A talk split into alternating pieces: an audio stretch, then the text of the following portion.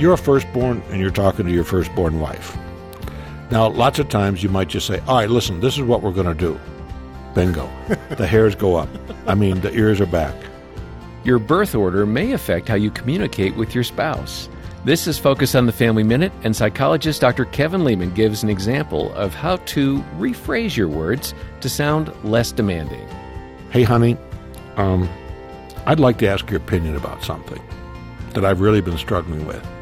Now, the ears are open, the heart's open, you're on the right track. So when you say, put some meat on the bone here for us, those are the kinds of things you learn to say to your bride or to your groom.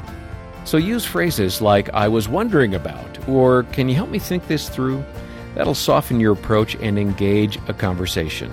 More advice from Dr. Kevin Leman at FamilyMinute.org.